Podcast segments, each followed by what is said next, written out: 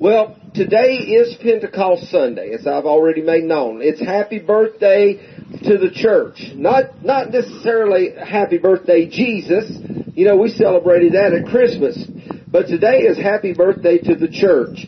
It's, it's the day, it's, uh, it, it came at the end of Shavuot, the Jewish celebration of Shavuot. It's the, it's the Feast of Pentecost, uh, if you were a Jew and you, uh, were familiar with that. It was celebrating the harvest.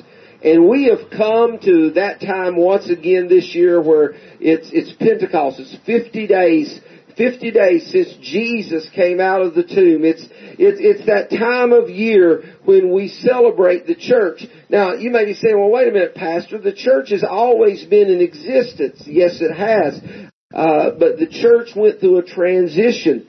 The, the, uh, the pre-incarnate church, uh, worshipped in temple. They did temple uh, worship. They they worshipped through giving of sacrifices. But when Jesus came, and for that 30 uh, years approximately, we believe that he came and he walked this earth. He was God in the flesh. He gave his life, and uh, he freely gave it. They didn't take it, and he rose again. And then he says, "But I'm not going to leave you without help."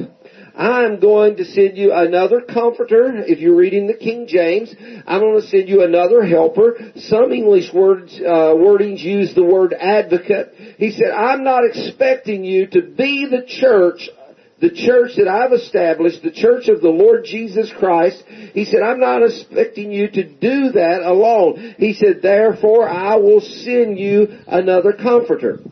The Holy Ghost. That's the abiding Spirit of God. Now understand me, there's only one God. There's only one God, but there's, if you would, we are a Trinitarian church. So in that sense that we are a Trinitarian church, there's one God that exists in three persons. Father, Son, and the Holy Spirit. They are, they are connected together in their personhood. They're, they're, uh, last weekend I did the Wedison, uh, which by the way, where are their newlyweds at? Are we glad to have our newlyweds back at church with us this morning? Yeah. Yeah. I have to chase a rabbit every once in a while. They, they got the two rabbits back home. So, uh, but, but, uh, it was good to have them back in service this morning. We miss them when they're not here. Mr. and Mrs. Browning. But anyway, we, going back to the, to last week in the wedding as I was presenting them with their wedding rings, I mentioned how that the, the ring is a continuous circle and there's not a beginning point and ending point. And we must understand that while each, each person of the Godhead, uh, the Father, Son, and Holy Spirit, each of them have a particular work that they do that is still one God. It's one God. You can't separate them. You can't divide them. You can't pull them apart. Uh, they, they operate, it's uh, that endless circle that they operate in. So, so we're here on Pentecost. We, we celebrate the impartation of the Holy Spirit in the form of a baptism. Now the Holy Ghost had always been in existence because, remember, the Holy Ghost is God.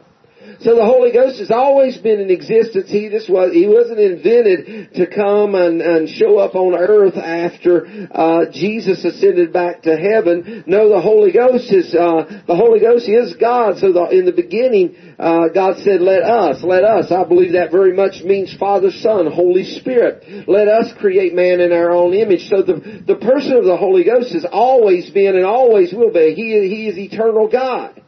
But what happened is on the day of Pentecost, there was a baptism in the Holy Ghost that came. A submersion. It was an outpouring into the church. It happened for a reason, and the reason it happened is that the church may be empowered. That the church may not, now, you know, we're Pentecostals here this morning, okay? And I, I get that and I understand that. But, but the Holy Ghost sometimes we think about His work has been a work that benefits us. And in essence, it does benefit us, but, but in reality, we are to be full of the Holy Ghost, baptized in the Holy Ghost, that we may have power to carry out the ministries that Jesus came and established here on earth. We are to be carrying out the work and the cause of the Lord Jesus Christ, if you would.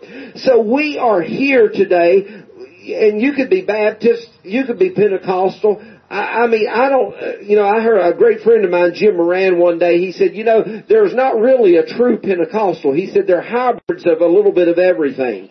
You know, and, uh, they got a little bit of Baptist in them, they got a little bit of Methodist in them, they got a little bit of Nazarene in them. Uh, you know, if in my case, I got a little bit of Episcopalian in me. You may have some Catholic in you, whatever it is. But, but when it comes down to, to, to denominations, if you would, and, uh, uh, it, that there, there's probably not really necessarily anything as a pure Pentecostal or Baptist or Methodist or whatever, because if we are truly following God's Word, I think it holds well and good for all of us. So, so, but as Pentecostals, we do focus on the baptism of the Holy Spirit. And as we focus on the baptism of the Holy Spirit, what happens to us is we, sometimes we lose track and we think that it's, He is for our that baptism exists for our benefit, which is all about us carrying forth the work of Jesus Christ. He's called us to go into all the world. And He says, you shall receive power after that the Holy Ghost has come upon you, and then you shall go into all of the world and you'll preach the gospel. We're going to heal the sick. We're going to cast out devils. Now, listen, that is not an exclusive to some church that calls themselves Pentecostal. That, that, that is, that, that covers the church in its entirety. However, as Pentecostals, you know, we, we operate in and we practice in the, the fullness of the baptism. And therefore, I'm of a believer not that we, we're not better than any other denomination, if you would. We don't have, uh, we don't have a commodity on anything over top of any other denomination, uh, if you would. But as, when we label ourselves Pentecostals, we should be people that are full of the fire and the power of the Holy Ghost and being able to go out and reach and minister unto people starting in Judea, Samaria, and into the uttermost parts of the world. Starting right here in Bluewell, we should be ministering. I, I, I, I, sorry, I ain't even got to my message yet. I want you, classical scripture for today is Acts chapter 2. Acts chapter 2, as we go to Acts chapter 2, that is, uh, that, this is the, the, this is the birth record of the New Testament church. Let me tell you something. Jesus has been crucified in, in the previous two months. Jesus has been crucified Jesus revealed himself. Jesus has ascended back to heaven. He said, I'm going away, but here's what I want you to do. And he gave them the instruction. And thank God for some 120 that followed his instruction. And they were waiting in the upper room, the upper chamber, which is high on a, it's a, it's a hill. It's not a, a huge hill. It probably is, it, maybe not even as steep as this ridge that's right behind our church here, but on top of that hill is a, a a large marble gazebo, if you would. It was an open air tabernacle, the upper room, and that is the place where that he told them to tarry there and to remain in, in one mind, one accord. I think he gave them specific instruction because we saw them carried out and he told them to be in prayer. So we go to Acts chapter 2, verses 1 through 4, and then I'm going to slip down to verse 14 for sake of saving some of this time or regaining some of this time that I have burned up already. Acts chapter 2, if you have your Bible, your iPhone, or something there, I want to read to you. When the day of Pentecost came, they were all together in one place. Suddenly, a sound like the blowing of a violent wind came from heaven and filled the whole house where they were sitting. They saw what seemed to be tongues of fire that separated, if you're reading King James, it says cloven tongues of fire that came and set on each of them. All of them were filled with the Holy Spirit and began to speak in other tongues as the Spirit enabled them. Then if you want to go down to verse 14, as you go down to verse 14, you find that, that, uh, and I don't preach about what happens between verse, verse, uh, 4 and 14 here in just a minute. But now, now Peter has stood up and, and Peter is, is addressing the public, the, the population if you would. Peter stood up with the eleven. He raised his voice, which means he was addressing the crowd. He raised his voice, he addressed the crowd. He said, fellow Jews, and all of you who live in Jerusalem. So he was not only addressing Jews, but he was addressing any Samaritans, anyone that lived in Jerusalem, he was addressing them. He said, let me explain this to you and listen to what I have to say. And he goes on from there and he says, this is that. That was prophesied by Joel. This is what Jesus said would come. Father, as we come to you today, we thank you for the power of the Holy Spirit. I thank you for working and ministering in our lives. I thank you for touching us and blessing us, Lord God. I am glad that I am a New Testament Christian. I am thankful, Lord, that I have been endued with power by the Holy Spirit. I thank you that you have equipped me to do your work and to follow forth in the kingdom of God in all that you would have us to do. In Jesus' name we pray. Amen. So on nine o'clock, roughly, nine o'clock on the day of Pentecost, the feast of Pentecost, the Jews were, Jerusalem was crowded. Uh, there was thousands and thousands, perhaps millions of people in Jerusalem, and which is basically a small city, a very tiny area. At nine o'clock on the day of Pentecost, the Holy Spirit suddenly and dramatically enters the scene in a different manifestation than we've ever seen before uh, somewhere between verses four and five. I didn't read those to you, but somewhere in there, the prayer meeting after the baptism of the Holy Spirit fell in that upper room, the prayer meeting began to spill out into the street.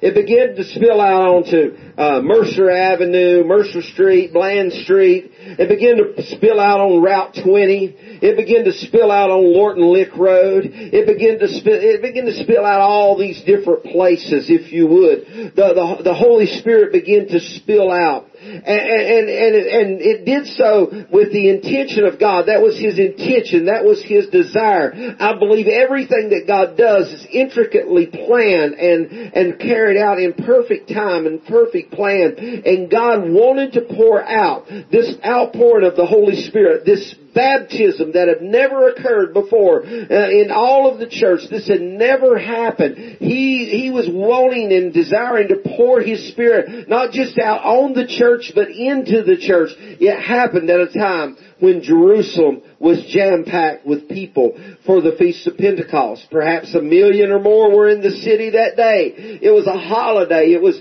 revolving around Yahweh. Sacrifices were being brought to Him. Offerings were being brought for the Lord. Jews were came, came to the city to meet their God and they came there to meet on His terms. So it was the ideal opportunity for the message of Jesus to be proclaimed and this new church to be launched because understand with me this morning that the Jews were struggling. The Jews still struggle with accepting Jesus as Messiah. But the outpouring of the Holy Spirit was the seal, if you would. It was the seal that, that God's approval was on this church. When you, when you compare this to the baptism of Jesus. When Jesus was baptized in water by John the Baptist, we go back in scripture and we find there that when Jesus was baptized, the Son was in the water and a voice from heaven spoke out and said, this is my beloved Son in whom I'm well pleased,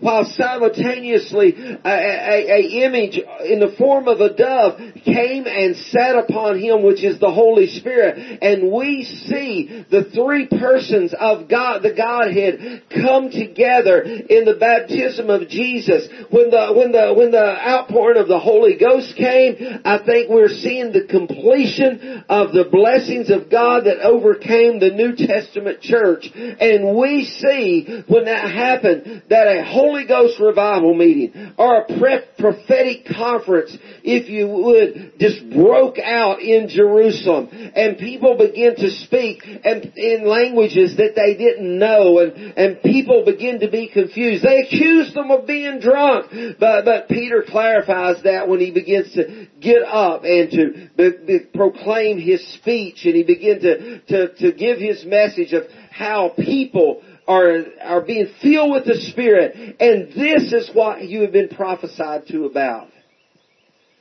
Now, if this had happened today, if we would experience an outpouring like this today and and you know, uh, we were talking a few weeks ago about some of the old Pentecostal meetings, uh, and I realize we can't dwell in the past. I realize that very much, but at the same time, I think there's much to be learned from our our heritage and what's happened in the past. We can learn things from that. And we saw outpourings of the Holy Spirit. We saw country people right here in the Blue Ridge Mountains where we're at. We saw country people that had no education country people that had no uh, learning, if you would. Many of them, many, many, many couldn't read and write. The generation that came before my generation and the generation before them, many of them were illiterate, and I say that with with with all due respect. They time. And and and they didn't understand. They didn't have a lot of comprehension. But they knew how to get a hold of God.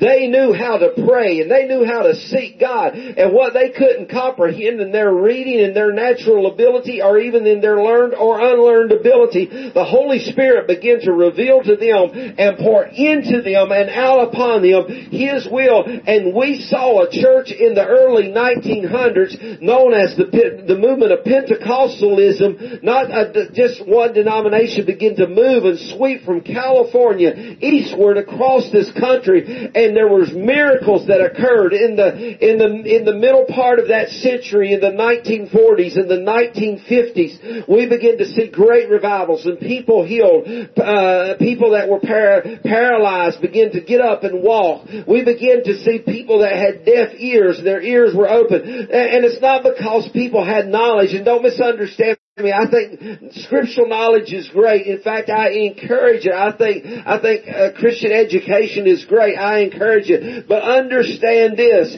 when when when when all else fails, when all else is not working for the church, the impartation of the Holy Ghost and fire will always work in the church.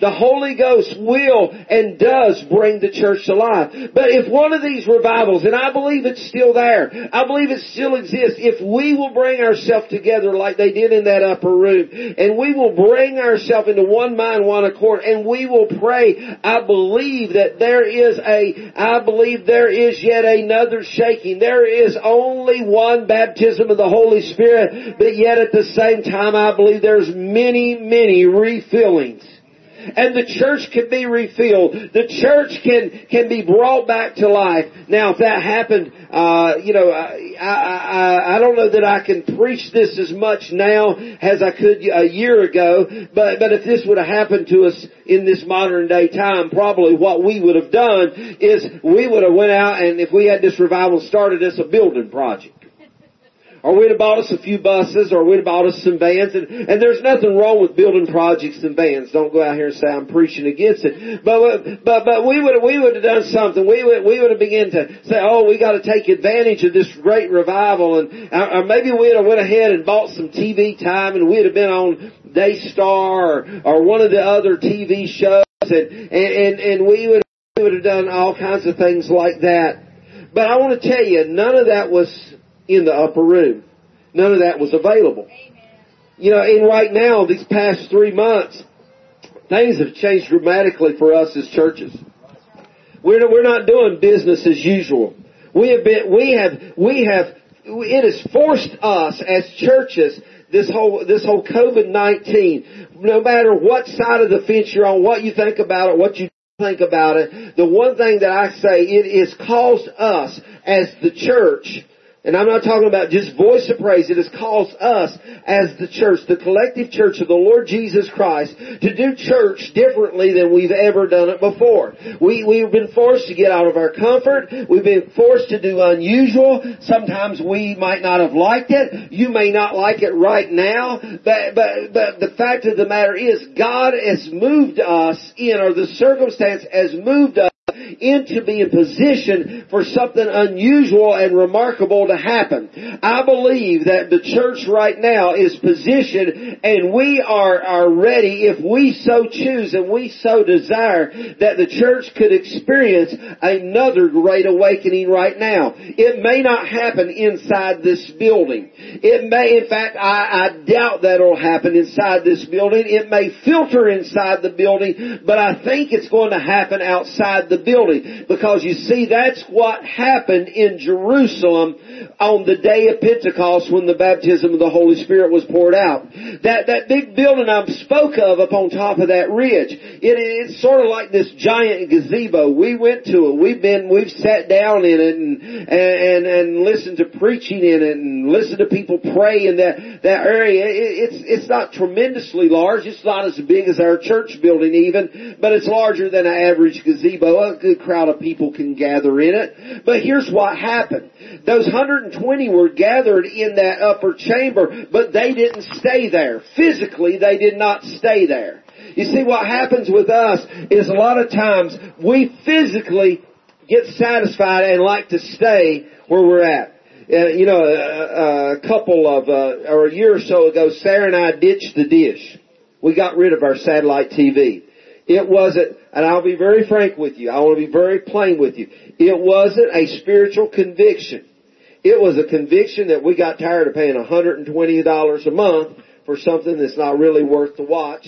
And I can, we could buy a Fire Stick or, you know, that's what we bought. You buy a Roku, whatever, whatever those things are called. And you can get internet TV and just pay for what you want to use. But we, we, we have, we bought us a little antenna and we're getting all these local TVs, TV stations.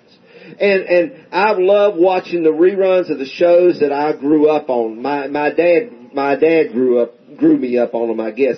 I love watching that Sanford and Son. Uh, we watch Hogan's Hero. We watch Green Acres. And, and we also watch All in the Family. Oh, Archie and Edith Bunker. You know, we, we watch that, we watch it all the time.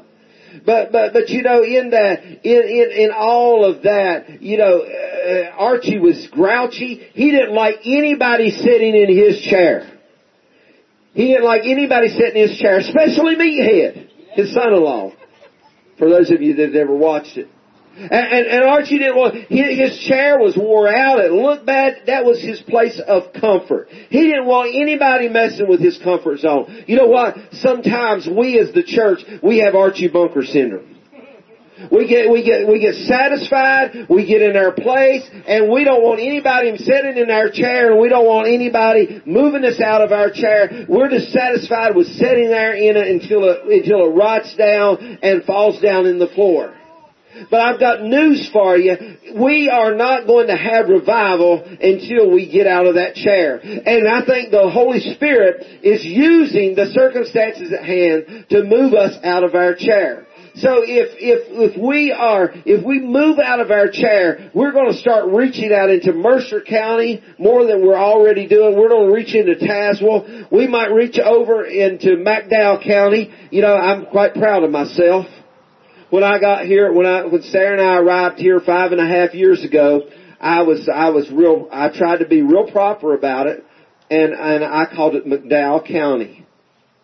I said over in McDowell County. And then somebody straightened me out, and they say, you meant McDowell County. The county. But whether it's in Mercer, McDowell County, Tazewell, Raleigh County, wherever, Bland County, you know, Giles County, wherever it's at, there is a field that is white to harvest. And we have been imparted with the Holy Spirit, the Holy Ghost. We have been baptized in the Holy Ghost that we may go out and minister into those fields and reach those people. We will never do it sitting in this building. We will never do it sitting in our chairs. God is calling us to move out of the upper room and into the streets of Jerusalem Jerusalem if you would. Listen, it's more than some of the things that we have made it. It's more than just getting me a blessing. It's more than just talking in an unknown tongue. It's more than just the, the waking and the quaking and the holy rolling that used to be associated with Pentecostalism. It's about us going out and reaching a world that is lost and in dying. And if you don't believe that the world is not in worse shape than it's ever been before, I'm going to ask you to go ahead and, and take a minute and just click on the news link on your phone and just read the, scroll over the headlines. If you don't believe that the world is not in a worse shape than we've ever I want you to go home and, and turn on the news if you don't have it on your phone. I want you to pick up a newspaper. I want you to find out that in the streets of this great land that we live, not so awfully far away, within an hour or two of where we're at right now, the streets were being looted last night. Stores were being broken into. Uh, stores were being set on fire and burned. All because people are, are being driven by anger. Some are being driven by fear. Some are just, I think, being driven out of total foolishness.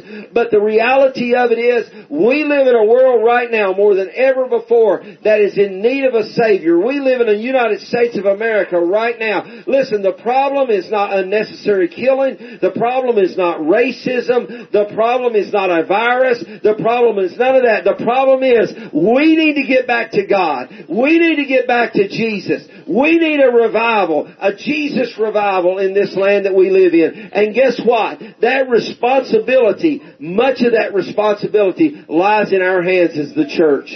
We're to be praying. We're to be reaching people. We're to be touching their lives for because of the, we are filled with the Spirit and for the cause of Jesus Christ, we begin to work in their lives. Man, I'm not to get through with half this message right now. How many more donuts we have over there? We, can we do a second round of donuts and I'll preach the rest of this message? Another hour's worth. Okay. No, I'm not going to hold you that long. I realize your cars are probably warm. I read a story in, or it's a story in one of Max Lucado's books of, uh, back at the turn of the 20th century. The story was about a lady that was very wealthy, but she was also quite frugal. You know, a lot of times we are, we're impressed, uh, if you're a Dave Ramsey fan, and Sarah and I sort of we're somewhat Dave Ramsey fans, and uh, sometimes it's not the guy that's driving the Lincoln or the Maserati or the Porsche and wearing the Armani suits and the designer shoes and designer sunglasses.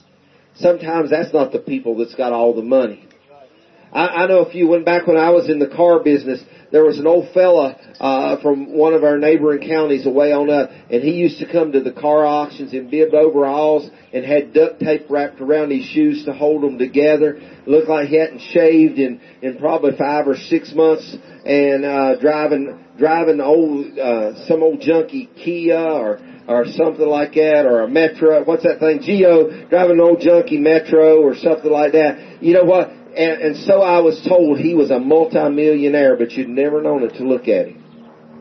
This woman was quite wealthy, but you would have never known it. She was very frugal in uh, in her li- living, and she was she was very very frugal. She lived in a small house uh, outside of of Ireland, and as she lived outside of Ireland, uh, she had no electricity in her home being quite able to afford electricity, she had electricity put into her little humble home in Ireland. She uh, she had that installed and has is the custom. The meter reader, if you would, or the the utility guy comes around to read her usage of her lights, and she sh- she was showing in a in a span of one month she showed virtually no usage, no usage. Now, I can remember, I can remember in my, one of my grandparents, my grandparents, the Taylor household, I can remember they had one light bulb right in the middle of each room and it had a string on it. And you didn't leave more than one light bulb burning at a time. So I can relate to this. But the guy comes to read this lady's meter and he's concerned. He, he goes and knocks on the door and he said, ma'am, he said, your meter scarcely shows any usage at all. He said, is there something wrong? She said, well, no, there's nothing wrong. He said, well, are your lights working? She said, yes, sir. She said, when it gets dark, I turn them on long, just long enough to light my candles. I turned them on just long enough to light my candles. Understand what I'm saying to you? She, she, she had the source of energy that she needed to illuminate her home. She had everything she needed, but she wasn't willing to tap in what would light her home. She was content living in the dimness of a candle or even if you would our setting in the dark. She wasn't willing to use what was available to her. Oftentimes as believers, we fail to tap into the source that God has given us to tap into. We live beneath our privilege as Christians. We serve God beneath what He has called us to live beneath because we fail to operate in the fullness of the Spirit. The only people that can do anything about that is you. Now I can look at you and I could say, well, you would have more revival. You would have a greater revival if you would do this and you would do that. The church would have a great revival. Uh, uh, you know, and I could point fingers all around this parking lot and I could say, you and you and you and you. If you would do this, if you would do that, we could have great revival. But understand this.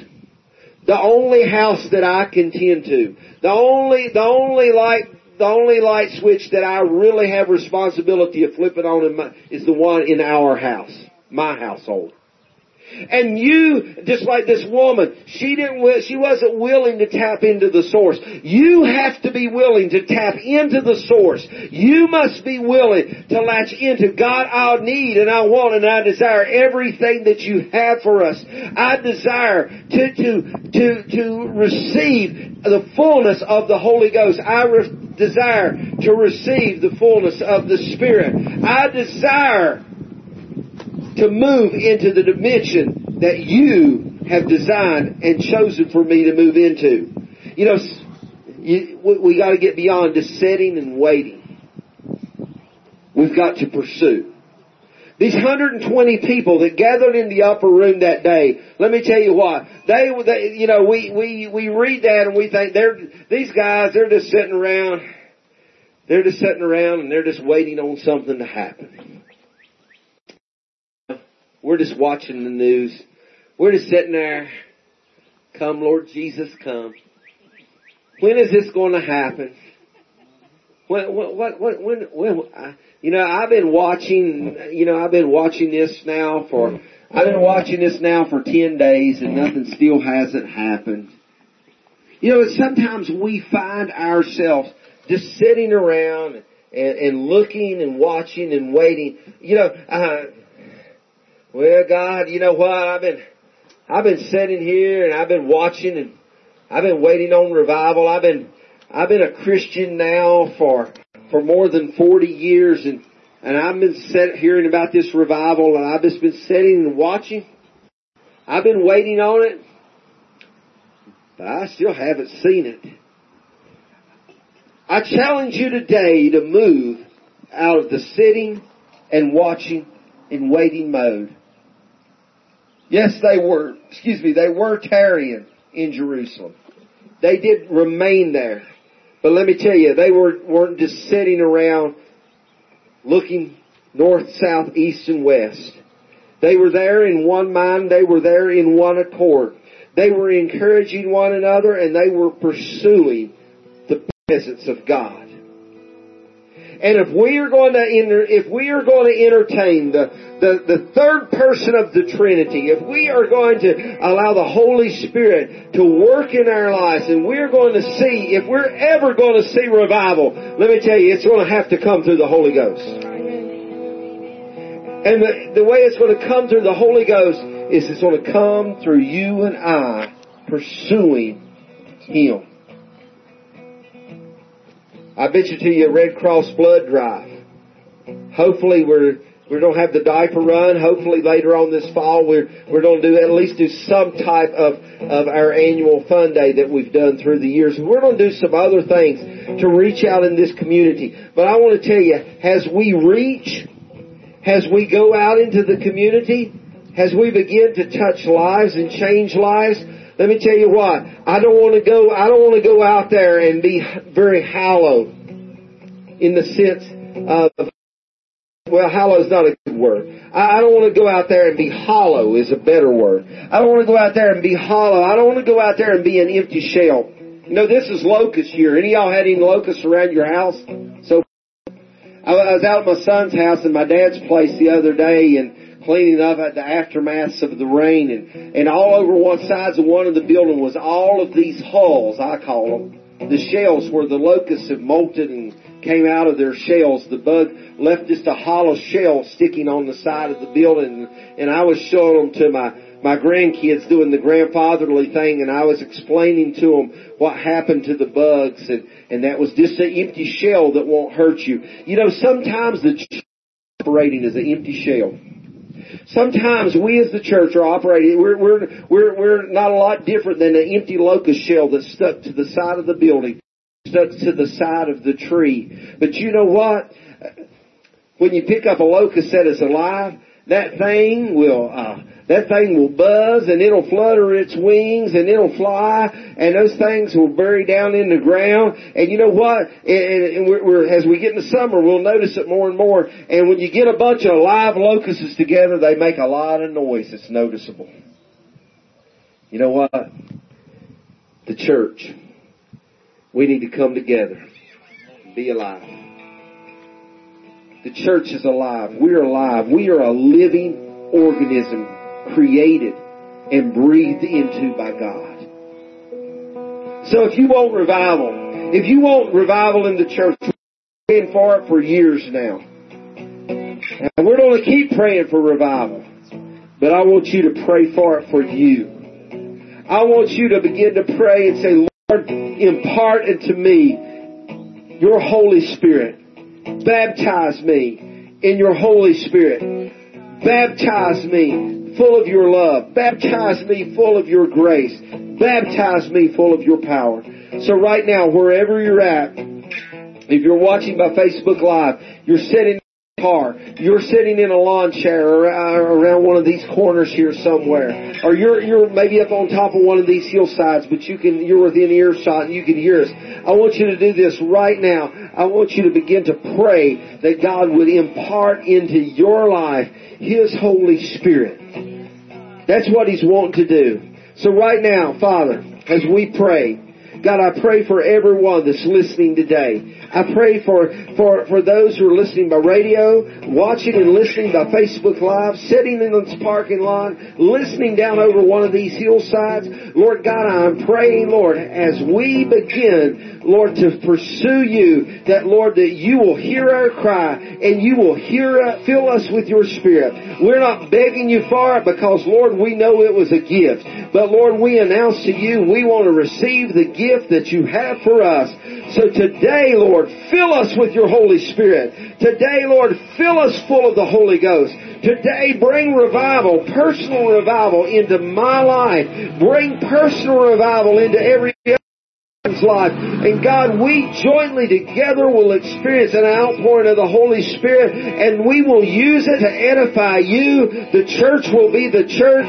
The church will reach souls. The church will heal blinded people. We will see deaf ears opened, blinded eyes seen. We will see the dumb begin to speak and the lame begin to Lord, I believe the church, Lord God, is still empowered by your Holy Spirit today and you are working and you are ministering as only you can do. And Jesus, Lord, right now I ask you to heal our land. Heal the United States of America. Physically heal all of those that are suffering from, from the various diseases, in particular COVID-19. And God, right now, Jesus, I'm asking you, Lord, to heal America heal hurt, heal pain. Lord, heal racism. Lord, right now, today, Lord, heal America in every way. But God, right now, the worst, the worst of the worst, the greatest healing that we stand in need of today is we need a spiritual healing as a nation. God, may we once again be a nation that turns their face to you. May we once again be a nation that calls upon you and says, will you, and ask you to be our God and commit to you that we will be your people. And I believe that, Lord, when we do, we will hear from heaven and you will heal this land, Lord God, that was built in faith, planted on you, God. Lord, heal us, heal us. We cry out to you. Lord, we need you today, Lord God. Fill us with your presence. Heal us, Lord. There is a coming Gilead that will heal us, Lord, and bring us to wholeness, God. And we can once again proudly proclaim, Lord, that we are in one nation, under God, indivisible, with liberty and justice for all, God. God, heal our land. Jesus, we just take the time to worship you today.